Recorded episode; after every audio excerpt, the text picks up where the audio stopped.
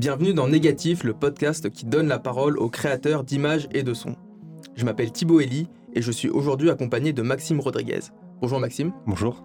Aujourd'hui, nous sommes très heureux de recevoir Emmanuel Gras. Bonjour. Bonjour. Vous êtes diplômé de l'ENS Louis Lumière en section cinéma. Vous travaillez à la fois comme chef opérateur sur des films, notamment à l'étranger. On peut citer Wild Beast, Empire of Dust ou I'm New Here. Mais vous avez également réalisé de nombreux courts-métrages ainsi que trois longs-métrages documentaires. Bovine sur la vraie vie des vaches, 300 hommes sur un centre d'hébergement d'urgence pour sans-abri à Marseille, et enfin Makala, où vous suivez un homme qui traverse à pied la République démocratique du Congo pour vendre le charbon qu'il a produit. Pour bien commencer, quel serait selon vous euh, le mot ou les mots appropriés pour décrire ce que vous faites? Euh, En tant que réalisateur, vous voulez dire euh, par rapport au long métrage ou en général En général. Ce que je fais? Bon, en général, c'est un peu difficile euh, de dire, mais disons, euh, par rapport au cinéma, euh, disons que je pourrais dire cinéma de sensation. D'accord. Et, quelle est la définition que vous donnez à cinéma de sensation?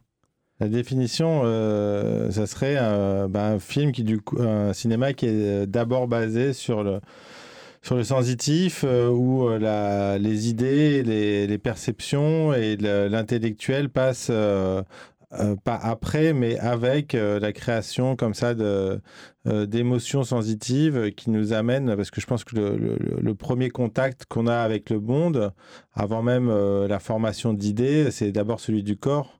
Et du coup, J'essaye, en tout cas, j'ai essayé jusque-là dans, mes films de, faire des films où la, compréhension, elle, on passe pas par l'intellect pour comprendre. Il y a l'intellect qui apparaît évidemment, mais où d'abord c'est euh, par le fait de partager une expérience euh, sensitive avec euh, les, animaux ou les êtres humains que, que je filme.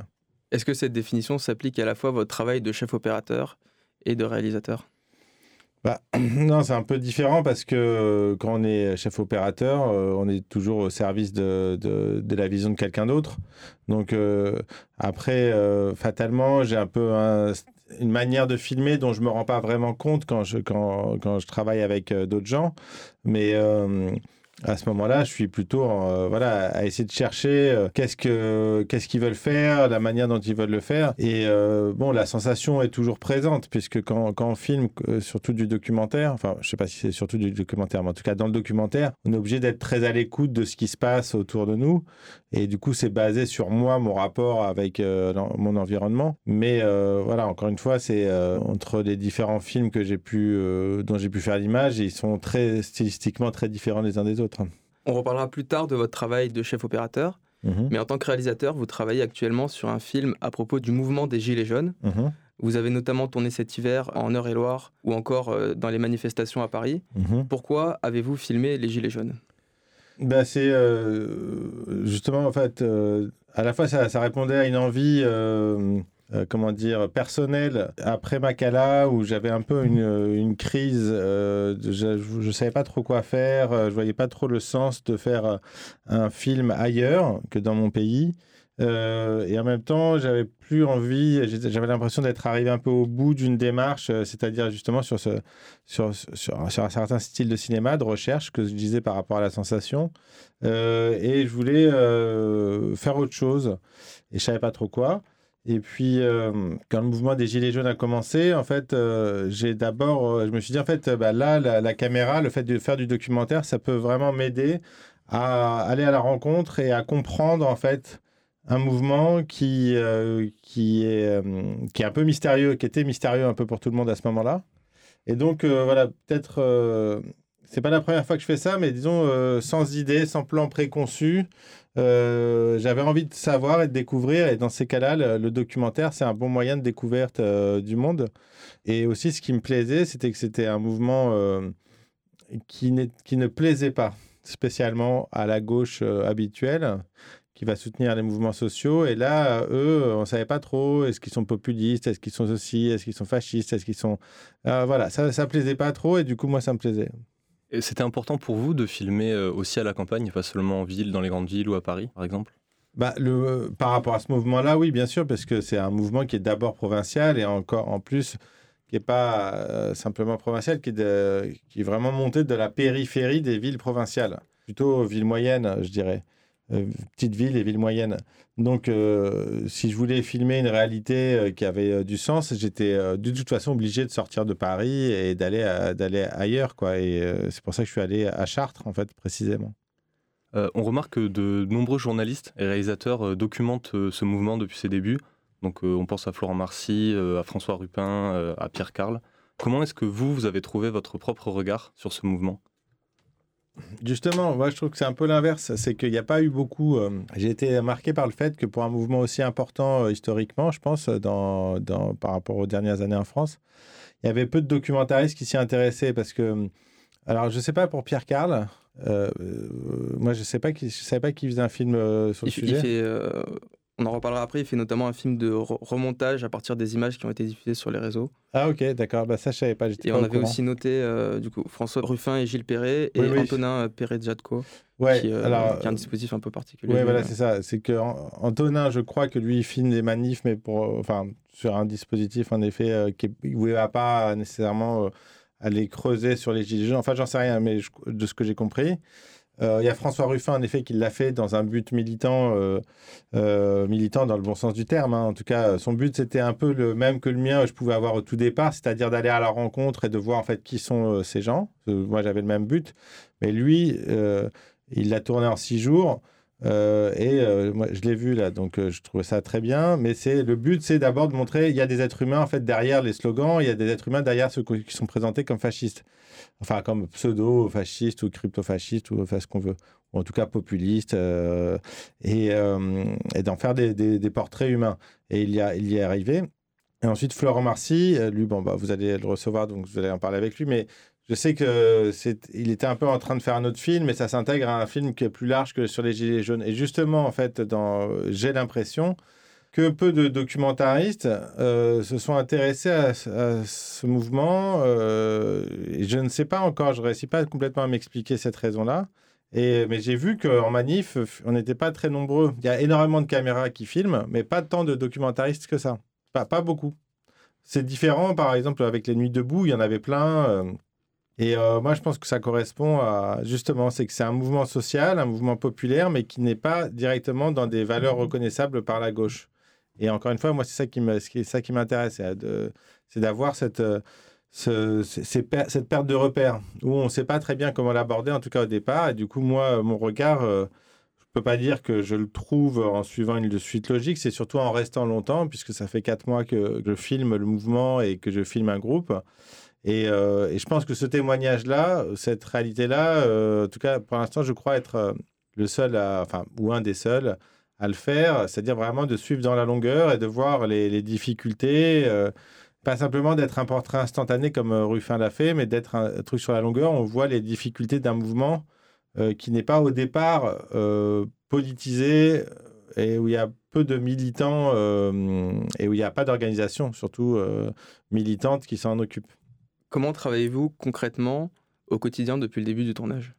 Bah, concrètement, c'est que bah, comme je, c'était en décembre et qu'à ce moment-là, moi j'ai commencé en fait en filmant euh, euh, deux manifs à Paris, l'acte 2 et l'acte 3. Et après, je me suis dit, bon, bah ok, en fait, à Paris, je vois euh, un événement, mais en fait, il faut que j'aille sur des ronds-points pour, pour rencontrer. Donc, euh, il y a une amie qui m'a dit euh, qu'il y avait un rond-point qui était occupé euh, à côté de Chartres. Du coup, j'ai pris le train et j'ai marché jusqu'au rond-point qui était à la sortie de l'autoroute. et je suis allé rencontrer les gens qui étaient là. Et donc, ça s'est fait. Bah, ils m'ont vu débarquer avec mon sac à dos. Et, puis, au bout d'un moment, j'ai sorti la caméra. Je savais pas trop si j'allais commencer à faire un film. Mais c'est là où la caméra aide, en fait, même à se motiver en fait pour y, pour y revenir. C'est euh, même si j'étais pas sûr de faire un film, j'avais envie de filmer.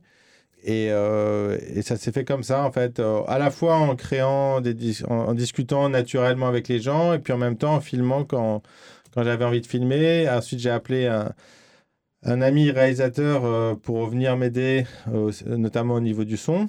Et petit à petit, en fait, je suis venu, euh, pas quotidiennement, mais très régulièrement. Et euh, aussi, on a, on a commencé à, à se, à se, professionnaliser au niveau du matériel parce qu'au début, il avait récupéré juste un micro et un enregistreur pour faire le son. Finalement, voilà. Euh, euh, moi, j'en ai parlé à mon producteur et donc il a, il a pu euh, avancer de l'argent pour qu'on puisse bah, dormir à l'hôtel, enfin voilà, dormir au campanile à côté du, rond-point. Et du coup, euh, après, concrètement, ça veut dire en fait revenir chaque semaine, passer un ou deux jours ou trois et, et aller sur le rond-point, euh, créer des liens et du coup avoir des informations sur ce qui se passe euh, et quand il y a des choses importantes ou réfléchir en fait au film au fur et à mesure pour essayer de déterminer qu'est-ce qui est important à filmer puisque ce qui est, ce qui est aussi compliqué, c'est que comme c'est un groupe, et qu'il euh, bah, y a beaucoup de gens différents, il y a beaucoup de possibilités de suivre l'un ou l'autre. Euh, et euh, il y a aussi beaucoup d'actions, ils sont hyper actifs. Du coup, qu'est-ce qui est intéressant, qu'est-ce qui le dépasse, c'est pas, pas évident. Esthétiquement, quel questionnement ou problème ça vous pose du coup de filmer les Gilets jaunes?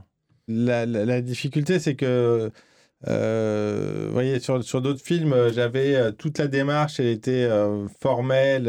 Enfin, la forme, en fait, était très liée au fond. sur le mouvement des Gilets jaunes, j'y suis allé un peu plus à l'arrache en me disant, justement, en, voulant me libérer un peu de, de, de pensée formelle pour, pour être plus à l'instinct et pas nécessairement sur hyper réfléchir à la manière dont j'allais filmer, quoi. Et euh, donc, j'essaye euh, quand même de rendre. Euh, enfin, il y a des fois où. Je, enfin, je peux pas dire que j'ai une manière particulière de filmer ça. Juste, j'essaye d'être dans, dans le même mouvement qu'eux, c'est-à-dire d'être à la fois dans le même enthousiasme, enfin, de, souligner en fait leur, émotionnellement leur moment d'espoir et de désappointement. Où en êtes-vous dans le tournage ou le montage? Est-ce que vous pensez euh, que ce, mouvement continue et ne semble pas s'arrêter euh, Cette semaine, ça va être l'acte 19. Est-ce qu'à un moment, vous allez arrêter de tourner? Vous allez vous dire euh, ce mouvement s'arrête? Il faut que, j'arrête mon tournage? Oui, mais c'est l'arrêt du tournage, il n'est pas nécessairement lié à l'arrêt du mouvement. C'est moi, je me rends compte qu'en fait, comme je l'ai filmé depuis le début, j'ai accumulé beaucoup, beaucoup de matière et de choses intéressantes. Et en fait, plus je filme, en fait, plus je vais devoir enlever. En fait, et finalement on peut pas comment pas tout raconter. Euh, il faut bien savoir s'arrêter à un moment donné pour euh, au moment où on pense qu'il y a moins. Disons que là, je peux me dire que j'ai filmé une toute une phase du mouvement. Donc euh, là, même s'il continue, moi, je vais m'arrêter là. je filme encore peut-être. Il y a quelque chose qui s'appelle l'assemblée des assemblées. Je sais pas si vous en avez entendu parler. Donc, je pense à aller filmer ça et qui est un moment d'organisation. De, ils vont se poser les questions de la suite du mouvement et, donc euh, de la structuration. Et voilà, après, euh, par exemple, sur les manifestations qui vont certainement continuer, mais de manière plus difficile parce que la répression a été vraiment euh, très dure. On accuse les violences, les gilets jaunes de, de violence, mais moi, j'ai jamais vu un mouvement euh, social où il y a eu euh, plus de 15 épargnés, là maintenant, je sais plus combien il y en a eu, mais enfin 15 personnes qui ont, perdu leur œil en allant en manifestation, c'est hallucinant. Enfin, c'est hallucinant qu'en France, on accepte ça. C'est-à-dire qu'on accepte l'idée que des, manifestations puissent être mutilées, des manifestants puissent être mutilés à, vie, euh, parce qu'ils sont venus en manifestation. visiblement, ça, choque, ça choque un peu, mais pas plus que ça. Et puis, avec la loi anti-casseurs, euh, maintenant, il y a les euh, sentinelles euh, donc de l'armée qui vont être présents aussi, même s'ils ne ils sont pas sur, la manifestation même. Enfin, on voit bien que là, il y a, un appareil répressif d'ordre, de, de, volonté de, remettre de l'ordre là où ça, ça, casse trop, enfin là où ça ne va plus. donc là, je pense que pour eux, ça va être vraiment plus compliqué, surtout qu'il y a des risques d'amende et tout ça. Donc les manifestations, à mon avis, elles vont vraiment faiblir. Et le, mouvement, il pourra peut-être continuer à travers plutôt des assemblées, des conférences. Et, euh, et, mais bon, je ne peux pas savoir, moi, ce que ça va donner. De toute façon, tout le monde se trompe depuis le début sur. Euh, tout le monde pensait qu'il allait s'arrêter à Noël. Et finalement, il a continué, il a repris. Et, il existe encore, alors qu'on est euh, fin mars. personne ne pensait qu'il allait continuer jusque-là. On en a parlé tout à l'heure, une des spécificités du mouvement, c'est qu'il est filmé et diffusé en direct sur les réseaux sociaux par les acteurs même de cette lutte. Quelle est votre place de cinéaste vis-à-vis de ces images amateurs qui sont aussi abondantes? Oui, en effet, c'est vrai que ça, c'est quelque chose qui est très frappant. c'est que toutes les actions euh, sont filmées en permanence. Les manifestations, euh, je sais pas, il y a une proportion immense de gens qui sont en train de filmer. Il n'y a, pas, il a pas un truc qui échappe euh, à, une image, à une image prise par quelqu'un. Même, j'ai vu donc les, moi, les gens que je filmais qui se filmaient eux-mêmes en manifestation. Et du coup, j'étais un peu, je me posais la question justement de qu'est-ce que je fais avec ça? Déjà, est-ce que j'utilise ces images-là? Et euh, je pense pas finalement, je pense pas les utiliser moi, euh, parce que je pourrais récupérer des images euh, filmées de manière amateur. Et je pense qu'au contraire, je peux pas dire là que j'ai vraiment réfléchi à la question, hein, mais je pense qu'au contraire, le cinéma, le documentaire, il a une place justement pour s'extraire de s'extraire de cette de cette de ce flux permanent d'images euh, et que c'est par le montage, en fait, essentiellement, parce que là, on parle de, choses en continu, en fait, euh, et que c'est par le travail de montage et de mise en relation de, d'éléments avec un autre dans, dans le temps long d'un film qu'on peut créer du sens qui, n'a plus rien à voir avec, euh, avec ces, ces, ces, live Facebook ou avec ces vidéos YouTube où il y a un extrait qui est posé pour montrer une action je pense que, parce qu'à chaque fois dans ces questions-là, se pose la question de la vérité. Est-ce que c'est vraiment ça qui s'est passé, que ça soit du côté des policiers ou du côté des manifestants? C'est que, donc, euh, un coup, euh, euh, on nous montre une image, et puis en fait, finalement, si on la voit plus longuement, on voit qu'il y a eu un truc qui s'est passé avant. Et en fait, il y a une espèce de truc un peu de course à la vérité qui est jamais réellement établi. bah, en plus, vous en parlerez avec Florent Marcy, parce que lui fait partie des gens qui, avaient, qui ont filmé euh, le moment où Jérôme Rodriguez euh, a reçu un, tir de flashball. Donc lui, je sais que ces images ont été demandées et utilisées pour voir ce qui s'était passé. C'est des images qui deviennent des preuves aussi. Oui, euh, voilà, des images qui, exactement, qui deviennent des preuves. Et du coup, là-dedans, en fait, justement, le cinéma, il n'a pas, pour moi, il... enfin, je dis un peu spontanément ça comme ça, c'est que il n'est pas, euh, il pas là pour donner une preuve de ceci ou de cela. Il est là pour raconter quelque chose, une vision, et, et, qui, n'a rien à voir avec la question de la pure vérité, en, sachant que voilà, il n'y a pas une vérité, c'est plutôt une narration de quelque chose qui prend un sens parce que euh, il y a euh, non pas un plan plus ou moins long, mais voilà, des plans, des scènes, des, et du coup quelque chose qui se raconte au fur et à mesure. Est-ce que sur le tournage, vous vous placez différemment par rapport euh, du coup à tous ces smartphones et toutes ces caméras de journalistes aussi qui sont dans les manifestations? Bah, Dans les manifestations, c'est un peu compliqué parce que on se rend compte qu'on cherche un peu des, trucs différents, mais en fait, il y en a partout. Donc, j'ai vu des images euh, aux infos qui ressemblaient à ce que j'avais filmé moi, par exemple. C'est un peu décevant. Mais on se rend compte que bah, si on veut être, euh, par exemple, filmer la progression des CRS, bon, bah, on peut pas être au milieu totalement parce qu'on va se prendre des projectiles, on se met sur le côté. en fait, on fait la même chose que. D'ailleurs, à chaque fois, je vois, il y, a 10 caméras euh, journalistes ou smartphones qui sont au même endroit que je suis. Et donc, euh, encore une fois, moi, c'est plutôt sur. Euh, c'est plutôt une affaire de montage que de filmage pour, pour le coup, pour, pour les manifestations. nous allons maintenant revenir sur votre parcours et votre apprentissage du métier de cinéaste. Est-ce que vous avez eu un moment de déclic où vous vous êtes dit je veux devenir cinéaste ou je veux devenir euh, chef opérateur?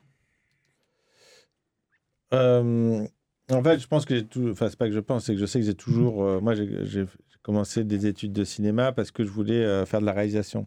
Et, donc, oui, j'ai d'abord justement été étudiant à, à là, ici, là où on est.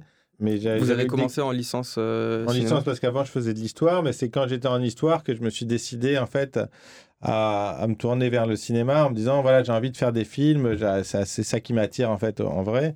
Et euh, j'ai commencé à tourner des courts métrages vidéo avec des, des amis.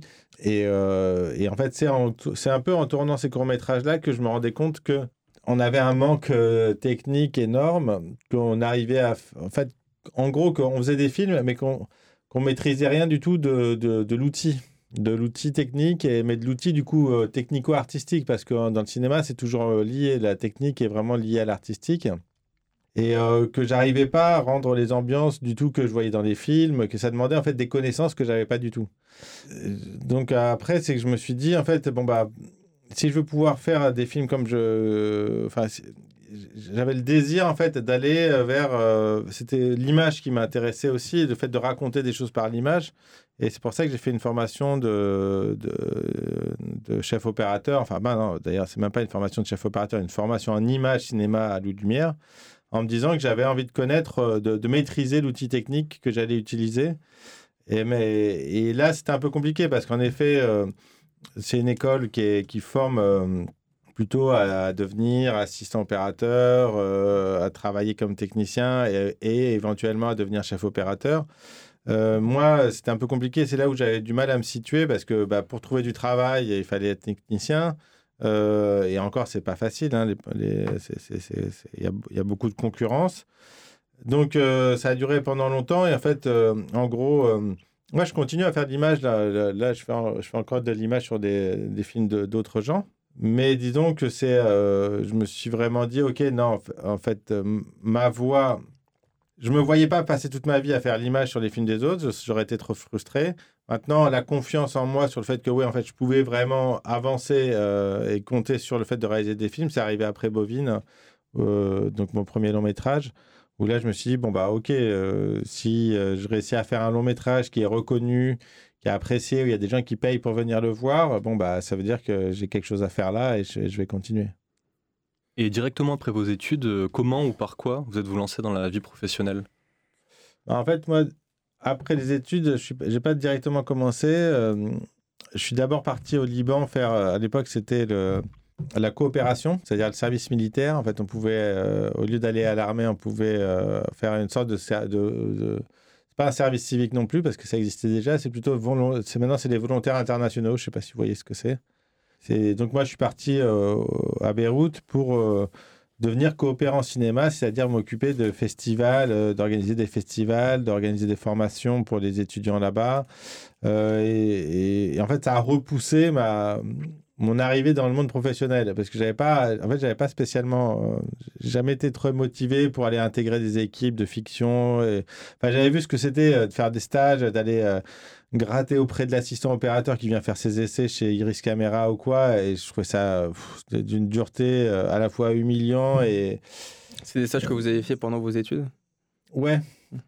C'est-à-dire, euh, Lumière n'aidait pas du tout. Euh, enfin, je suis un peu encore en colère contre Lumière. Je crois que ça me quittera jamais. Euh, je trouve qu'ils abandonné. J'espère que c'est mieux aujourd'hui, mais ils abandonnaient totalement les, étudiants à la sortie. Chacun se débrouille. Il n'y avait aucun soutien. Et du coup, euh, je voyais en fait, euh, il, fallait en fait, euh, j'avais pas de relation quoi. J'avais pas de relation avec des techniciens. C'était pas, c'est, c'est, ils m'attiraient pas spécialement. Je pense que je les attirais pas spécialement. Du coup, j'arrivais pas du tout à faire ce genre de truc. Et par contre, quand j'étais au Liban, là, j'ai commencé à travailler. j'ai rencontré une journaliste et j'ai commencé à faire directement du coup l'image sur un documentaire, sur deux documentaires. Et je me suis rendu compte que bah, ça, ce qui avait de bien dans le documentaire, c'était que bah, je, pouvais décider en fait. J'étais pas l'assistant de quelqu'un, j'étais le chef opérateur. J'étais euh, responsable de quelque chose en vrai, pas, pas, de, pas de charger la pellicule et de faire le point. Et du coup, après, j'ai essayé de continuer, mais c'était compliqué parce qu'il n'y a pas beaucoup de boulot. Enfin, c'est compliqué, euh, truc. Je pense que j'ai galéré pendant un bon moment euh, avant de en faisant des courts-métrages, euh, enfin, toujours en tenant l'idée de réaliser, mais en faisant des courts-métrages, et puis en travaillant, en essayant de faire mes heures de briquet de broc, quoi. Est-ce que vous avez plus appris au début sur le terrain qu'à l'école?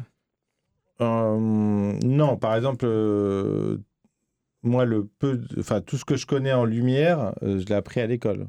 Après, parce que aussi, en lumière, installation de projecteurs, etc., etc. Aussi parce que j'ai pas fait beaucoup de fiction comme chef-op. J'en ai fait, j'ai fait des courts-métrages comme, comme chef-op. Mais du coup, j'ai pas une, expérience énorme euh, de, de de, de, lumière. Du coup, ça, tout ça, je l'ai appris complètement à l'école et elle est quand même vachement bien pour ça. C'est qu'on apprend euh, vraiment beaucoup de choses.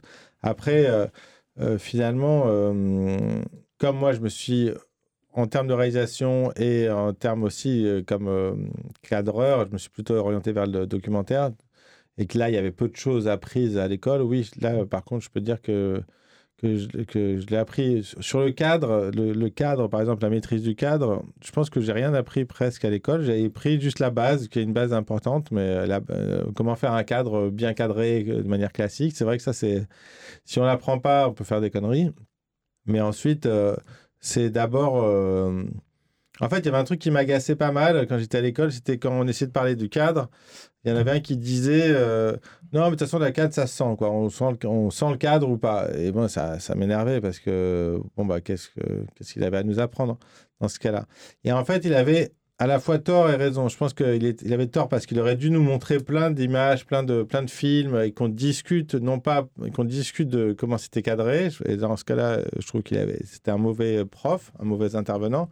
Mais par contre, je pense réellement qu'il y a une sensation, il faut avoir la sensation du cadre et que ça peut pas totalement s'apprendre. quoi. C'est un truc qu'on a un peu en soi, où, euh, enfin, tout est culturel, donc on a acquis, euh, je ne sais pas comment, mais. Et donc, moi, je pense l'avoir en partie, mais euh, c'est aussi quelque chose contre lequel il faut lutter. En fait, on évolue au fur et à mesure et, et aussi contre, contre ses propres mécanismes.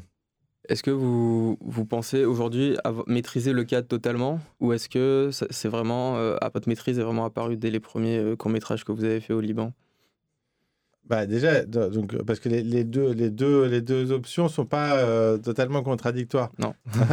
je dirais plutôt que non, je ne maîtrise pas du tout le, cadre aujourd'hui. En fait, je, je maîtrise une certaine manière de faire, mais en fait, après, justement, je suis hyper surpris euh, de, parfois de découvrir en fait un, angle ou une prise de vue dans un film de quel qu'il soit de fiction ou de, documentaire où je me dis ah là là j'aurais jamais fait ça et en fait ça marche hyper bien. Et c'est ça aussi euh, et c'est là en fait on se rend compte que il faut absolument euh, penser à, à, faire des choses qu'on n'a pas l'habitude de faire. Et c'est très très très compliqué de, de réussir à soi-même se se mettre un peu en danger par rapport à ça. Je maîtrise euh, une certaine, je maîtrise euh, en partie, mais pas du tout totalement le, cadre. Vous avez réalisé ou co-réalisé des films, mais vous êtes également chef opérateur. On vient d'en parler. Comment avez-vous choisi euh, les projets sur lesquels vous travaillez en tant que chef op au début? Bah, c'est, bah, c'était à la fois parce que hum, soit il y avait un intérêt parce que moi aussi j'avais fait aussi ce métier-là dans l'idée de, voyager, d'aller ailleurs, de vivre des aventures euh, dans d'autres pays. Euh, donc euh, bah c'était le fait le fait que, de partir de partir à l'étranger par exemple ça me ça me motivait donc dès qu'on me proposait quelque chose comme ça j'y allais.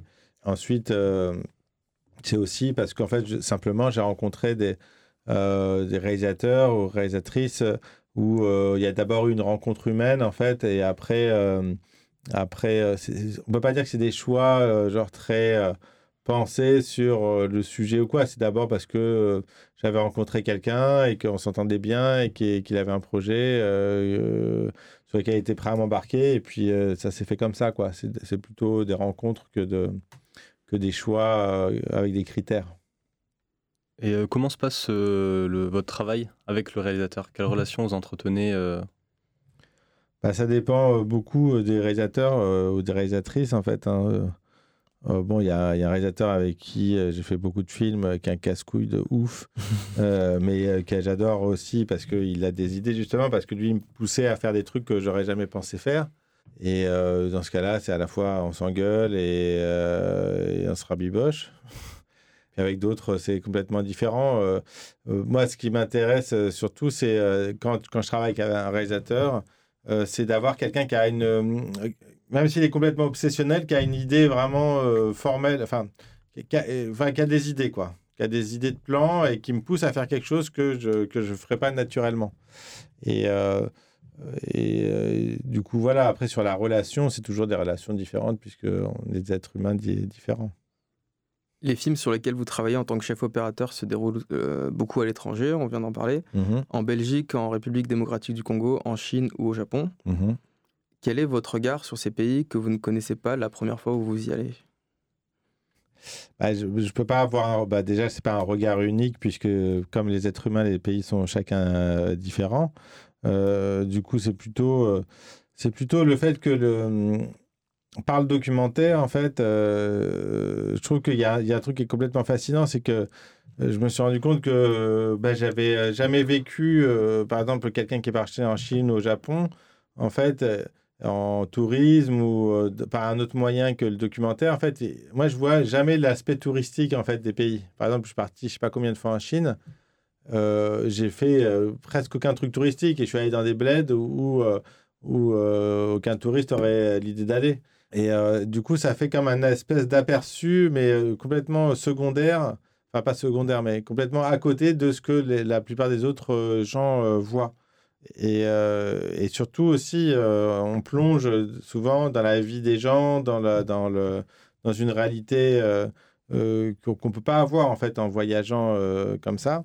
Du coup, bon, bah, je peux pas dire que j'ai un... Après, moi, je ne je suis, pas, je suis pas, comment dire je me rends compte que, en fait, souvent, bien souvent, j'ai pas peu de choses à raconter ou à dire, en fait, sur, euh, sur les pays dans lesquels je suis allé. En fait, mais euh, peut-être simplement parce que, en fait, c'est pas, pas ma joie quelqu'un qui peut avoir voyagé euh, dix jours, je sais pas, en Israël ou au Liban. Il va raconter plein de trucs plus ou moins intéressants, mais il va les raconter. Puis moi, je vais, en cinq minutes, c'est réglé, quoi. Et, et en fait, je pense que c'est pour ça que je fais des films. C'est justement parce que je ne peux pas raconter euh, tellement les, les, choses euh, avec un point de vue ou un regard. Euh, je préfère faire des films pour raconter quelque chose que, que j'ai vécu. Et comment vous appréhendez votre, vos premiers départs dans ces pays? Est-ce que vous, faites des recherches avant? Est-ce que vous y allez un peu comme sur un coup de tête? Non, je suis assez feignant à ce niveau-là. Et du coup, généralement, c'est quelques jours avant où je me dis, ah, tiens, il faudrait que je sache quelque chose sur ce pays. Et du coup, je me mets à regarder un peu des fiches Wikipédia, des trucs comme ça. Et, euh, et voilà. En plus, comme je suis très mauvais en langue, euh, euh, j'ai pas le truc non plus. Euh, D'apprendre le chinois, par exemple. Ouais, bah mais en fait, ça paraît. Le, chinois est très important. ouais, bah, justement. Même, même, en République démocratique du Congo. Ah ouais, ouais, ouais. Oui, ça peut être important, mais c'est vrai qu'en plus de ça, on avait, comme j'ai filmé des, Chinois au Congo, euh, ça aurait pu être utile. Mais par exemple, la, première fois que je suis allé en Chine, l'ingé son, lui, il parlait pas plus chinois que moi au, début, mais euh, deux semaines après être arrivé, euh, il réussissait déjà à former, des phrases. Alors que moi, j'avais toujours pas réussi à commander un café ou un thé. Et, donc voilà, je, je, me, je me rends compte à chaque fois que que, que je suis qu'en fait j'ai des ressentis des choses mais qui correspondent pas à, quelque chose que je peux formuler. Bon je sais pas comment dire. Du coup vous n'avez pas besoin forcément de comprendre euh, ce qui se dit pour euh, pour le filmer pour comprendre euh, ah non, non la, ça, moi, j'ai passé, la scène. j'ai filmé énormément de choses sans jamais rien comprendre de ce que je disais de ce qu'il disait. Vraiment c'est devenu une sorte de spécialité. Et ben, visiblement ça c'était pas hyper gênant. Et dans ce cas-là à quoi est-ce que vous vous raccrochez pour eh ben, on se raccroche au, rythme, bah, on se raccroche au fait qu'on sent quand même qu'il y a une discussion qui, euh, au rythme d'une discussion ou euh, à une expression des gens ou euh, à l'intonation de la voix ou pour sentir en fait que ah tiens là c'est important ce qui est en train de se dire. Mais parfois c'est hyper troublant hein. c'est parfois on, on peut se tromper complètement. Par exemple je me rappelle d'une discussion en Chine entre un père et son fils. Et vraiment, le, père, il, parlait, tu avais l'impression qu'il lui expliquait des trucs philosophiques euh, euh, de haut niveau. Et en fait, il était juste en train de, l'engueuler pour des histoires de, bouffe, quoi. Mais bon, euh, c'était... moi, je le filmais, du coup... du coup, en fait, ma manière de filmer, disons que, peut-être pour revenir à une des questions précédentes, disons, peut-être comme quand même que j'ai une espèce de manière de filmer où j'essaie de vraiment donner de l'importance en fait, de porter une attention forte en fait aux, choses ou aux gens que je filme. Et, euh, du coup, euh, voilà, moi je filmais, euh, il avait un ton comme s'il disait des choses très importantes. Ben moi, je, je le filmais comme s'il disait des choses très importantes. Et en fait, finalement, même s'il disait un peu des trucs sans intérêt, et eh ben, il avait, ça, ben, en fait, au final, parce que les images ont été utilisées, eh ben, euh, il avait une certaine stature malgré tout, même s'il disait des conneries. Enfin, pas des conneries, mais des trucs sans importance. Vous devez avoir de sacrées surprises quand vous rentrez et que vous vous faites traduire euh, vos rushs. Ouais, alors après, moi, j'ai réalisé moins de films parce que j'ai surtout été chef opérateur sur des films euh, en langue étrangère. Mais après, comme réalisateur, c'est, je crois qu'il n'y a que Makala que j'ai, réalisé dans une, dans une langue que je ne parlais pas. Et là, en effet, euh, il y avait pas mal de surprises. Bah ouais, c'était, euh, ça c'est un peu comme une redécouverte du film. Euh, après coup, quoi. Et en effet, là, aussi, pareil, il y avait des situations où je pensais qu'ils étaient en train de se dire des choses toutes douces. Et en fait, euh, Kabuta, le, héros du film, était en train de faire des reproches à sa femme parce qu'elle avait elle était sortie de la maison euh, alors qu'elle ne devait pas, ou des trucs comme ça. Est-ce qu'avec les réalisateurs ou les réalisatrices, vous vous mettez d'accord sur des idées de cadre ou de mise en scène, de lumière, de... En fait, esthétiquement, est-ce que vous vous mettez d'accord en amont pour euh, quand même euh, que vous soyez pas en libre sur Oui, bien sûr. en fait, il faut en discuter. On en discute au maximum. Après, bien souvent, il peut y avoir des, espèces de... Enfin, il y a des choix assez précis concret, je veux dire. On peut parler de d'atmosphère ou il peut y avoir des exemples de, films, de, des choses comme ça. Et ensuite, euh, c'est quand même beaucoup en, filmant et en regardant les rushs euh, c'est en faisant en fait qu'on commence à, plus précisément euh, rentrer dans la manière de filmer quoi. C'est en amont il y a un travail mais c'est beaucoup parce que c'est pas comme en fiction où on a le temps d'installer les plans et, euh, du coup d'avoir une discussion euh, avant de filmer. Là, en documentaire, on est, euh, dans, l'urgence, dans l'action, et donc le chef opérateur est obligé de faire des choix sans nécessairement en référer au, réalisateur. Et, et c'est après, en regardant les rushs le soir ou le lendemain, que, ah ben voilà, telle chose, en fait, je préférerais que ça soit plus serré parce que je préfère, j'ai pas envie qu'on voit tout le décor, ou des, trucs comme ça, ou au contraire, de vouloir aérer des choses et plutôt d'être en fixe, enfin, euh, plan fixe. Euh, par exemple, sur euh, le premier film, un, des premiers films où, j'étais chef-op, en fait, le réalisateur m'a dit, mais en fait, tu es trop stable dans, ta, la manière de faire la caméra à, l'épaule, tu es trop stable. Et évidemment, moi, j'étais là, j'essayais de faire le plus stable possible, en effet. Et, et en fait, du coup, après, j'ai j'hésitais pas à avoir des mouvements. Enfin, voilà, j'étais moins sur le fait de garder le cadre bien comme il faut que de suivre des mouvements, l'action. Enfin, et voilà, ça fait partie des choses que j'aurais pas faites naturellement parce que j'étais aussi jeune réalisateur et euh, jeune chef opérateur. Et, dans ces cas-là, on essaie de faire tout, tout, bien comme il faut. Et vous regardez des films sur, euh, sur les pays, par exemple, où vous allez? Vous avez vu des documentaires, par exemple, que des Français ont fait en Chine? Ou des Chinois sur la Chine? Ouais, s'il y en a, s'il y en a, j'essaye. Ouais. S'il y en a, j'essaye. Après, euh, il y a des pays pour lesquels on a déjà un peu un imaginaire euh, qui existe. Il y en a d'autres euh, où il y a peu de choses. Par exemple, en RDC, j'avais quand même essayé de regarder des, films de Thierry Michel, qui est un documentariste qui a fait beaucoup de, un belge qui a fait beaucoup de films là-bas. Et voilà, mais en fait, oui, par exemple, le Japon, j'avais, moi, j'avais tout un imaginaire. J'étais, j'avais super envie d'y aller. Mais en fait, je, je trouve que ça correspond jamais vraiment avec euh, ce qu'on vit euh, soi. Ou par exemple, si peut-être que si j'avais vu des films de Jia Zhangke euh, avant d'aller en Chine, j'aurais eu la sensation de, de, voir quelque chose que, que, j'aurais que je découvrais. Mais euh, sinon, après tous les autres films sur la Chine, que j'avais pas vu de film de Jia Zhangke à ce moment-là. Et les autres films sur la Chine, en fait, ils correspondent en rien à ce que moi j'allais découvrir parce que j'allais voir moi des gens des classes populaires dans des endroits qui ressemblent à rien. Enfin, il y, avait peu de films à ce moment-là chinois qui qui parlaient, qui montraient cette réalité-là. Les, films, les films de par exemple, n'étaient pas encore euh, diffusés. Non, à ce moment-là, il y en avait. Je euh, je sais plus quand est-ce que À l'Ouest des rails, il est sorti en France, mais moi je l'avais pas vu, par exemple. Euh, mais je pense que c'était, c'était, moi, je, je crois que j'y suis allé avant. en tant que chef opérateur, ne craignez-vous pas d'apporter trop d'idées de mise en scène et de vous imposer face au réalisateur? Euh, je pense qu'il peut y avoir des gens. Euh, ça m'est arrivé, je crois, de, de, qu'on me prenne pas parce qu'on se dise que j'étais euh, après bovine, que je faisais des films et du coup que ça pouvait perturber le réalisateur.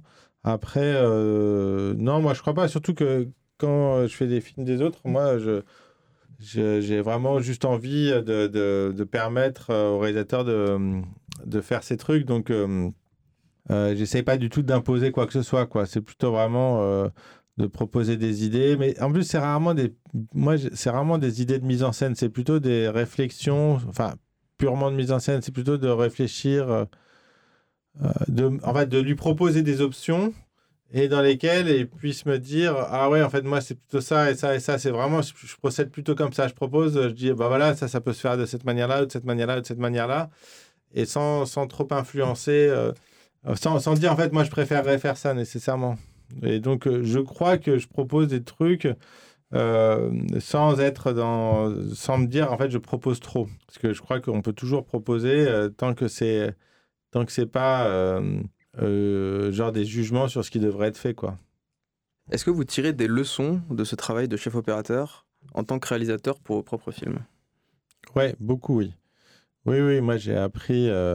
Bah déjà, donc je reviens sur l'idée de, d'aller, de faire des choses en fait que que je n'aurais pas fait moi euh, personnellement dans la manière de filmer. Donc le fait de, pour un autre film, de filmer différemment de ce que je ferais naturellement, bah, ça peut me, moi, je garde ça en tête pour ensuite euh, euh, une réalisation que je ferai. Je peux avoir des idées qui me viennent là-dessus. Même les idées de sujet, en fait, me viennent en, faisant d'autres films. Par exemple, Makala, j'ai eu l'idée parce que je suis allé faire le, j'étais chef opérateur sur des documentaires de Bram von Passion euh, au Congo. C'est lui qui m'a amené là-bas et c'est en étant là-bas que j'ai eu l'idée.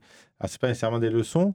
Euh, et ensuite, si euh, humainement aussi des leçons, j'en ai eu, c'est-à-dire justement de la manière de. Qu'est-ce que, le documentaire, c'est assez compliqué parce que à la fois on vient faire un film et quand on a des envies de esthétique ou de cinéma, on a envie que formellement ça ait de la gueule. Et en même temps, on n'a pas avec des acteurs ni même avec des gens qui sont nécessairement dans, dans l'optique qu'on a pour faire le film. Vous voyez, ils, sont, ils vivent leur vie ou même ils n'ont pas spécialement envie de, de, de, rentrer dans, dans, dans, ce qu'on est en train de faire. Donc c'est un espèce de jeu compliqué et avec lequel moi j'étais pas, je suis pas nécessairement super à l'aise. C'est-à-dire euh, parce qu'en en fait on implique les gens qu'on filme dans le film et c'est quelque chose humainement qui est euh, qui est pas simple et où il peut avoir des attitudes très différentes. Et moi je sais que j'ai appris, euh, par exemple avec Bram von Passion J'aimais bien sa manière d'être avec les gens qui filmaient, sans euh, limiter. Disons que je pense que ça m'a un peu inspiré, quoi. Euh, justement, avec Bram Van Passion, vous avez réalisé plusieurs. Euh, enfin, vous avez fait l'image de plusieurs de ses films. Mhm. ils sont tous autour de la relation entre la République démocratique du Congo et la Chine. En fait, bah, lui, c'est. on avait fait un film avant ensemble. Mais le premier film au Congo, c'est pas les Pekobantu, qui était sur les creuseurs. Deuxième, c'était sur les, les, Chinois qui viennent construire une route euh, au Congo. Et, c'est en faisant ce film-là que lui, il a eu l'idée d'aller voir les Africains qui vivent en Chine. En fait, pas lui. En fait, euh, c'est, parce que bah, un film inspire un nouveau film et il suit un, il suit un fil qui n'était pas prévu au départ, mais, mais voilà. Euh, oui. Est-ce que du coup, votre regard sur cette, ces relations entre Chine et Afrique est-ce qu'elles ont évolué entre euh, filmer euh, en RDC et filmer en Chine? Moi, disons que j'ai toujours euh, en tête le fait que je vois qu'un petit bout de la lorgnette, que en fait, je supporte pas, mais vraiment, je ne supporte pas les gens qui font des grandes généralités ou des grandes théories à partir de ce qu'ils observé dans leur rue ou, ou de par leur petite expérience directe. je trouve que, bah, bon, déjà, moi, c'est l'inverse de d'une démarche documentaire, c'est-à-dire que on se rend compte qu'en fait, euh, ce qu'on observe à un endroit va pas être du tout vrai à, un autre. Euh, et donc moi, par exemple en Chine, j'ai observé des situations entre Chinois et Congolais qui pouvaient être radicalement différentes. C'est-à-dire des, moments où on pouvait se dire putain ils sont ultra racistes les Chinois vis-à-vis des Congolais, et puis après tu vas en voir un autre qui vit euh, dans la vieille ville, enfin dans la ville, dans la vieille ville, dans, la ville avec les Congolais et qui a un rapport complètement différent. Donc, il a pas, moi, je fais pas de, j'aime pas faire des généralités. C'est une faiblesse, c'est que du coup, on peut moins théoriser. Euh, mais euh, disons que c'est plutôt que la situation, c'est que au Congo, je voyais des Chinois qui étaient plutôt en situation de force. Euh, parce que c'était soit des commerçants, soit des, des, ingénieurs qui venaient là pour construire la route. Donc, il y avait plutôt un rapport de, de, de, de patron à employé avec les Congolais. Et quand j'étais en Chine avec des, Africains, eux étaient des commerçants qui venaient faire du business, et dont certains Congolais, en fait, du coup, devenaient les patrons de Chinois, notamment des travailleurs, euh, parce qu'ils achètent, ils remplissent des containers pour les envoyer en Chine. Et là, il y a des ouvriers chinois qui étaient les mêmes que les euh, Congolais que je voyais au Congo. Et, en fait, ils se retrouvaient dans les positions de patron et et vrai que c'est plutôt cette sensation que les choses peuvent s'inverser et je trouvais ça plutôt très euh, sympathique parce que ça c'est quelque chose qui existe quasiment pas en fait par rapport aux pays euh, occidentaux, aux français par exemple. C'est-à-dire que c'est très très très rare. Enfin, ça peut arriver, mais vous voyez, on ne voit pas ça de manière générale, de voir un Africain en France qui va euh, avoir des travailleurs manuels français sous ses ordres. En tout cas, ça arrive, hein, c'est obligé, il y en a, bien sûr. Mais euh, ça serait, vous voyez bien que ça serait une situation, on dirait, ah tiens, c'est bizarre, j'ai jamais vu ça. Et en fait, là-bas, avec ces, relations économiques qui sont plus, pas égalitaires, mais en fait, où, où il y a moins cette histoire coloniale derrière, en fait, eh ben, tout ça est possible. Et en fait, je pense que ça crée, moi, des relations plus saines, en fait.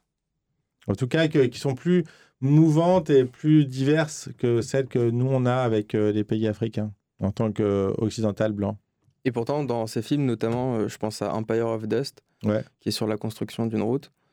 Il y a beaucoup d'allusions et de discussions qui sont à propos de la colonisation belge. Euh, pourquoi les Belges sont partis pourquoi ils n'ont pas entretenu les routes, qu'est-ce qui s'est passé après la colonisation. Mhm. Comment est-ce que vous, vous avez vu cette relation euh, de la Chine, qui n'est pas, qui est pas colonisateur au sens administratif, mais qui mhm. apporte des capitaux économiques, de la main-d'œuvre et du savoir technique pour entretenir euh, et pour construire des infrastructures bah ouais, c'est là où c'est un peu ambigu parce que euh, d'un côté, en fait, la Chine, c'est un peu les seuls à se risquer dans un pays comme le Congo à, investir de l'argent avec du coup à des conditions euh, en contrepartie. Parce que comme ils ont un État qui est prêt à investir, en fait, la, la, la, route qu'on filmait était euh, construite par une entreprise, mais une entreprise d'État. En fait, ils ont d'immenses entreprises d'État. En fait, ils ont une masse comme ça, à la fois d'ouvriers, de capitaux, qui peuvent investir dans un pays. En fait, et je trouve que ça, ça montre que le capitalisme d'État à la chinoise est plus fort en fait que le capitalisme libéral à la, à la Milton Friedman. Parce que justement, quand il y a l'État derrière qui soutient réellement, en fait, ils ont une puissance beaucoup plus grande. Et euh, là où les, les entreprises multinationales, euh, en fait, elles, elles, investissaient pas dans les routes ou euh, parce qu'en fait, c'était trop risqué comme pays, il y avait trop de, trop de changements. Et ben là, les Chinois, eux, ils peuvent arriver et dire ça. Et d'un côté, ça profite aux deux. Et puis de l'autre côté, on est quand même dans une relation euh, d'exploitation assez très rude, où la Chine est là pour euh, exploiter les sous-sols et profiter au plus bas coût possible des, richesses congolaises. Donc ça ressemble fort à ce qui existait avant et ce qui existe de la part de multinationales occidentales. Mais je dirais que c'est pas pire, quoi. Je dirais que c'est pas pire. Est-ce que vous vous posez la question de, autour d'une certaine légitimité à, par exemple aller filmer, mais que ce soit par exemple euh, bah, en Afrique ou en, Asie justement? Est-ce que c'est une question qui... Bah oui, oui, c'est une question compliquée. Et c'est pour ça que, par exemple, quand je suis parti, j'ai vécu donc un an et demi au Liban. Et puis à ce moment-là, déjà, je voulais faire des documentaires. J'ai fait l'image de documentaire, mais fait, réalisé par quelqu'un, par, par, une journaliste euh, libanaise et que je suis revenu juste avec un, petit film. Enfin, j'avais fait des petits reportages pour la télé libanaise là-bas, mais je, suis revenu juste avec un film, Tweety Lovely Superstar, que j'ai même pas monté tout de suite, que j'ai monté deux ans après. Euh, parce qu'en fait, je me sentais pas de parler d'un pays que je connaissais pas et, euh, et c'était pas uniquement une question de légitimité, c'était aussi une question de mais qu'est-ce que que je peux bien avoir à dire. Euh, euh c'est tellement leur réalité est tellement plus complexe euh, et tellement euh, plus, plus, plus je vais descendre en profondeur, plus je vais me rendre compte que je n'ai rien compris à ce pays et tout ça, donc ça sert à rien de faire quelque chose. Et bon, c'est un peu des problèmes qui sont très inhibants et, euh, et, et, en même temps, il y a l'envie de faire des films. Et en fait, il faut finalement reste l'idée de qu'on a perçu juste quelque chose, un petit bout de quelque chose, et que c'est, suffisant pour faire un film. Et du coup, la question de la légitimité, je ne dis pas qu'elle est réglée, hein, parce que par exemple, pour Makala, euh, c'était pas simple. Euh, mais que ce que j'ai raconté, c'est, c'est pas euh, des, des grandes explications sur comment ce que ça se passe, mais plutôt, voilà, bon, bah, moi, j'ai, observé ça, j'ai ressenti ça au contact de cette chose-là, et ça, c'est une expérience, en fait, personnelle que je peux transmettre et où euh, finalement bah, je, suis, légitime de, de, de, transmettre euh, ce ressenti-là. Et que si je ne le faisais pas, euh, peut-être que le monde il, se porterait aussi bien, mais moi j'ai choisi de faire des films, donc à un moment donné il faut pouvoir se faire confiance parce que sinon on fait rien. quoi. Être chef opérateur, c'est, on l'a vu, se poser des questions politiques, esthétiques, mais ça implique aussi une part de connaissances techniques, que ce Mhm. soit pour la caméra, les objectifs, euh, les systèmes de stabilisation, l'éclairage aussi, potentiellement. Comment est-ce que vous tenez compte des avancées technologiques pour les films sur lesquels vous travaillez? Eh ben, à mon petit niveau, euh, parce que euh, les avancées technologiques, évidemment, pour des gens qui font des films de fiction à gros budget ou quoi, euh, bon, bah, c'est totalement partie prenante de, leur création. Et ben, à mon petit niveau, bah, c'est un peu la même chose, en fait. Parce que il y a des films, et donc bah, je vais revenir sur Makala. Je- je l'avais imaginé en fait avant l'arrivée des stabilisateurs gyroscopiques. Je ne sais pas si vous voyez ce que c'est. Euh, je l'avais imaginé avant, et donc je m'imaginais porter la caméra euh, tout à l'épaule et tout ça. Mais je sentais bien qu'il y avait un truc euh, qui me. Enfin, que c'était compliqué de réussir à faire des, plans tels que j'espérais les faire, c'est-à-dire où je pouvais tourner autour de la personne, qu'il y avait quelque chose qui, qui serait difficile, mais bon, j'avais quand même écrit le projet. Et en fait, peu de temps avant le, que je tourne Makala, ces outils-là existaient depuis un ou deux ans. Et, euh, et surtout, en fait, euh, bah, étaient faits pour, euh, pour du petit matériel. C'est-à-dire qu'en fait, en gros, ça permettait de faire des plans comme du Steadicam, sauf qu'au lieu d'avoir un Steadicam, chose que j'aurais jamais pu avoir et que j'avais pas envie de me balader là-bas avec un Steadicam, tout d'un coup, je pouvais le faire la même chose avec un appareil photo. Et du coup, en fait, je pouvais donner une, forme esthétique, cinématographique, grâce à ce nouvel outil qui était apparu. Et euh, après, la, question, c'était de comment réussir à l'utiliser de manière à ce que ça parle, euh, que ça ressemble pas du tout à une image télé, parce que ça avait été commencé à être utilisé en télé, ce genre de truc, et euh, de- de, de me l'approprier. Et du coup, en fait, voilà, c'est moi, c'est l'arrivée de quelque chose de technologique qui m'a permis de- de- d'avoir, en tout cas, de, quelque chose de- d'esthétique, de faire un travail esthétique. Et ça m'est arrivé pour ça, et ça m'est arrivé. Euh, je pense que la forme, elle est toujours euh, liée à, la technique.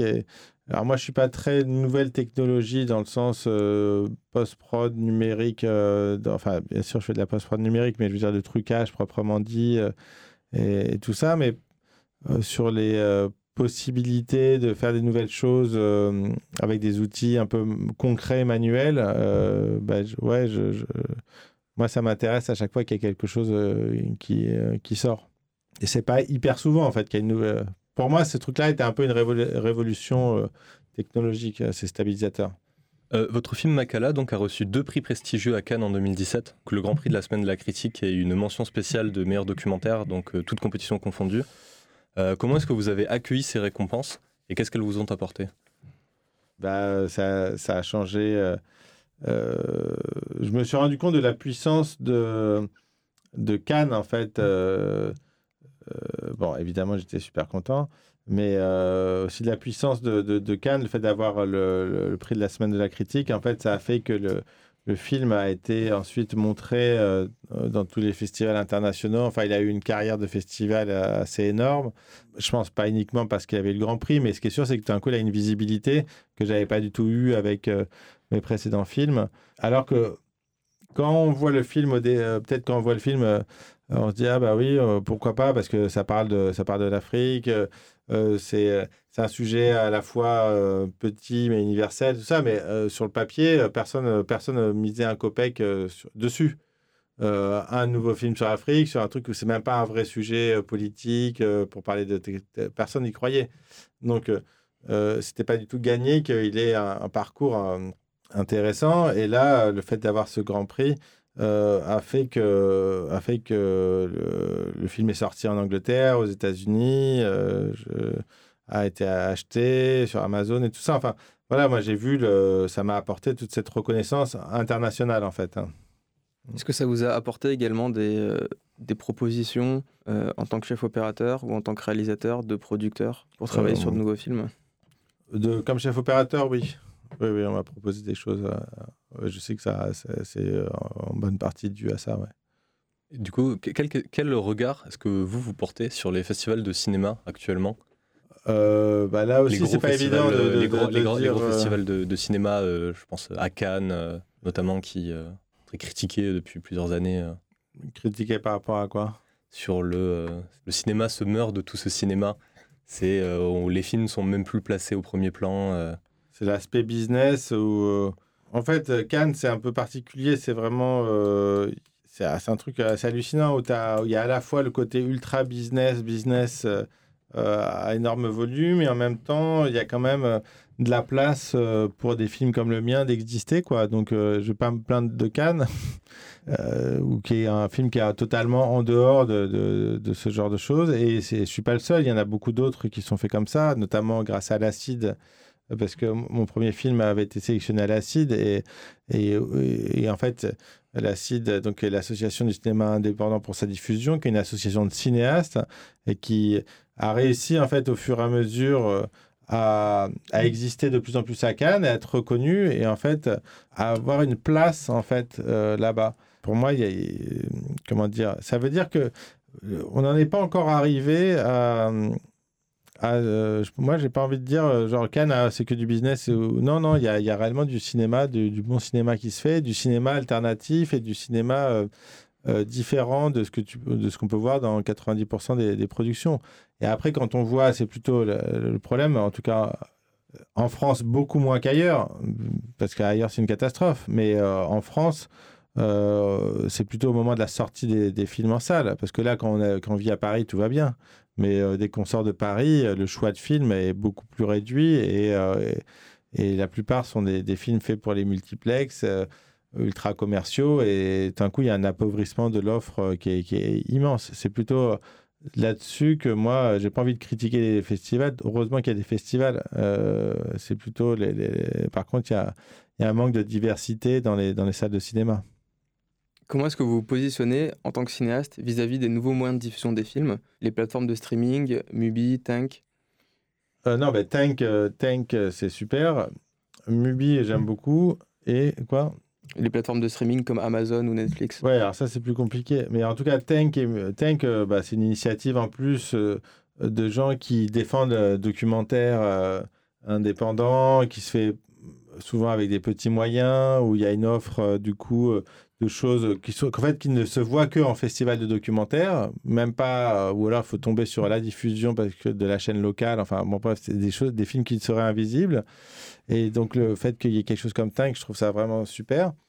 Euh, Mubi, j'aime bien leur euh, aussi. En fait, euh, je trouve. En fait, le, truc d'Internet, c'est que on a l'impression qu'on peut voir tous les films, mais en, réalité, dès qu'on cherche un film un peu pointu, eh ben, en fait, il n'y a pas d'offre. Alors que, par exemple, à Paris, alors je dis pas ailleurs, mais à Paris, il y avait des vidéoclubs. En fait, on savait qu'ils avaient quasi tous les films. Et on pouvait les demander. Alors qu'en fait, là, par exemple, je voulais voir un film aux sources du Nil, qui n'est pas pas un film euh, euh, genre ultra indépendant, mais en fait, je ne trouve pas le moyen de réussir à le voir sur Internet. Il n'y a pas d'offre. Donc, heureusement qu'il y a des, des plateformes comme Mubi qui euh, éditorialisent et qui proposent des, choses qui seraient en fait complètement invisibles sinon. Après, Netflix, c'est plus compliqué, ça n'a rien à voir, parce que là, vous me mettez deux, deux petits, et puis d'un coup, bam, la, grosse machine.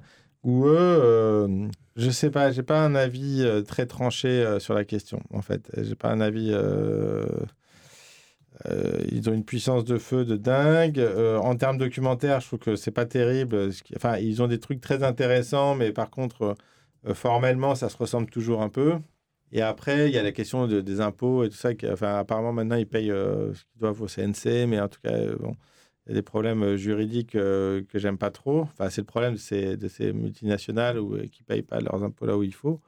Mais sur. moi, je trouve que finalement, les chaînes télé ne jouent pas leur rôle, et je parle du documentaire, ne jouent pas du tout leur rôle de, de, découverte, de création, eh ben moi, ça, je, préfère avoir Netflix en face qui les emmerde, en fait. Est-ce que pour votre le film que vous êtes en train de faire sur les, les, Gilets jaunes, vous pensez aussi la diffusion, le passage de, ces, de ce film, que ce soit par exemple comme le fait François Ruffin et Gilles Perret, d'aller dans plein de villes en France, le proposer et faire des salles pleines, ce qu'ils sont en train de faire, ou alors le proposer euh, en libre accès, ou le proposer à Mubi, ou est-ce que vous êtes engagé là-dedans en tant que cinéaste? Bah, euh, moi, je suis engagé en tant que cinéaste euh, avec tous mes films euh, de les accompagner dans des salles de cinéma. Moi, je suis, parce que Ruffin, là, il est dans une démarche militante au moment où il y a le mouvement. donc, en cours de mouvement. Et donc, en fait, il va aller pouvoir montrer le film à des, à des gilets jaunes qui sont. moi, le film, il sortira dans un an. euh, s'il réussit à sortir, c'est pas à gagner non plus. Et euh, dans ce cas-là, pour moi, l'engagement, il est d'être dans des salles de cinéma à réessayer, notamment de faire des débats là, et là, d'avoir des, des jaunes, et d'autres gens, justement, de créer plutôt de la rencontre à ce moment-là. Mais moi, j'ai un double engagement. Bon, c'est vis-à-vis des gens que j'ai filmés, évidemment, mais euh, aussi euh, vis-à-vis de, de, la salle à euh, qui défend un cinéma indépendant. Et, et c'est là où le débat se fait. Et où... Mais moi, je fais du cinéma, quoi. Je ne fais, pas, je fais, pas, je fais pas de militantisme. donc, moi, disons que s'il y a... ce qui m'intéresse, c'est de parler de, choses sociales, mais de cinéma dans une salle de cinéma. Ce n'est pas nécessairement d'aller faire des, projections n'importe où j'espère que le film sera suffisamment bien pour qu'on ait besoin de bonnes conditions de projection. Et en dehors des salles d'arrêt essai, est-ce que vous pensez aussi que votre film devrait être disponible plus largement sur des plateformes euh, comme Mubi, Tank ou peut-être même Netflix euh? Bah, Mubi, de toute façon, après, c'est eux qui, je pense, choisissent leur film. Donc, je n'ai pas vraiment à dire. Après, bien sûr, après, mais c'est des secondes vies. Hein. Il y a la première vie qui est la salle de cinéma. Ensuite, il y a il y a les, les, les, secondes vies où, c'est, où il est euh, sur des plateformes. Moi, tous mes films, je préfère qu'ils soient diffusés le plus largement possible. Euh, et si ça, peut être, si ça doit être gratuit, ça peut être gratuit. Mais euh, après dire, à vrai dire, j'ai pas la main là-dessus. Hein. Moi, c'est, avec, c'est mon producteur qui, qui décide de ce qui se passe, enfin qui négocie en fait avec, avec les, acteurs Internet. Hein. Une autre façon de diffuser vos, films, ça a été en partenariat avec l'Institut français en République démocratique du Congo. Mhm. Vous avez organisé des séances de cinéma pour montrer votre film Makala auprès des habitants de ce pays. Euh, est-ce que ça a été votre intention dès le départ euh, du tournage de ce film? Alors, pas nécessairement de le faire avec l'Institut français. C'est euh, heureusement, heureusement qu'ils ont voulu le faire parce que ils ont apporté une logistique et que, qui aurait été très compliqué à mettre en place sans eux. Mais moi, oui, c'est sûr que dès le début du tournage, je savais, je, je voulais, je savais que je reviendrais de, toute façon le montrer euh, à Kolwezi, à Walemba, qui est le village où j'ai filmé. Et euh, voilà, je savais que je reviendrais. Je ne savais pas comment, avec quels moyens, mais je savais que je reviendrais. Ouais, ça, c'était euh, évident. Comment le film a été reçu là-bas? Bah, c'est compliqué à dire euh, parce que bah, c'est comme quand on est dans une salle de cinéma en fait. Hein, euh, les gens, il y a des gens qui viennent parler. généralement, c'est plus enthousiaste et puis des autres qui disent rien. Euh. mais bon, disons que je peux globalement dire quand même que bah, au village, c'était la folie et donc c'était vraiment super bonne réaction. Et après ailleurs, plutôt vraiment bien accueilli. Mais malheureusement, je, les projections ne se sont pas pour moi, fait suffisamment dans des coins populaires. C'est-à-dire qu'il a été montré à une population plus aisée, celle qui va justement dans les instituts français. Et euh, du coup, je suis un peu déçu. Ça n'a pas totalement euh, touché la cible que moi j'espérais. Mais c'est un peu un problème, euh, comment dire, inhérent à ce genre de pays. C'est-à-dire qu'à moins d'aller faire une projection vraiment dans le quartier, à l'extérieur, parce qu'il n'y a pas de salle pour ça, euh, ben, on est obligé de faire dans une salle euh, d'un institut ou d'un quelque chose quelconque, et où là, ça va être euh, un public plus averti qui va le voir.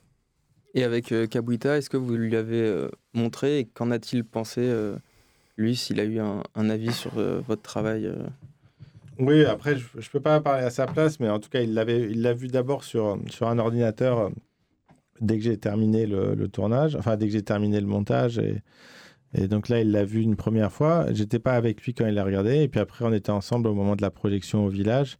Là, c'était sur un grand écran avec du bon son. Et, et bon, il était, euh, lui, il était très, très fier et très content du film. Ouais. Alors, une question pour conclure.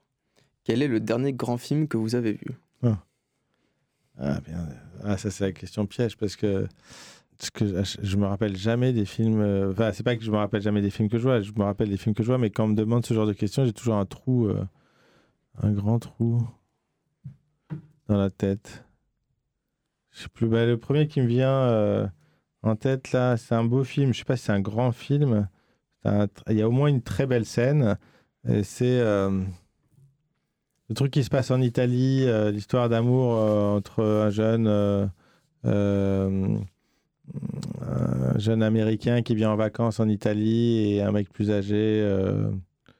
Vous voyez pas? Un euh, Call Me By Your Name. Ouais, voilà. Call Me By Your Name, c'est ça. Ouais. Voilà. C'est ça. C'est ça que, que je- dont- qui me vient, mais euh, je pense que j'en ai vu d'autres depuis, mais juste là, j'ai, j'ai pas- ça me vient pas en tête. Vous regardez beaucoup de films? Euh, ouais, mais en ce moment là, je regarde moins, mais sinon oui, j'en regarde be- beaucoup, ouais. Mais, mais pas nécessairement, pas beaucoup au cinéma, ce qui est pas bien. Et beaucoup de documentaires également. Bah, plus que la moyenne des gens, évidemment, puisque je- la plupart des gens ne savent pas ce que c'est même que le documentaire de création, Euh, mais euh, moins que de fiction quand même. Mais euh, ouais, ouais, j'en regarde. c'est plutôt, là, il faut qu'il me soit conseillé, quoi. C'est c'est plutôt des, des films où on me dit, ah tiens, va voir ça, et là, là j'y vais. Eh bien, euh, merci beaucoup, Emmanuel Gras, d'avoir à participé à, ce nouvel épisode de Négatif. Donc, Négatif, c'est aussi un site internet, négatif.co, avec des articles pour approfondir le travail de l'invité.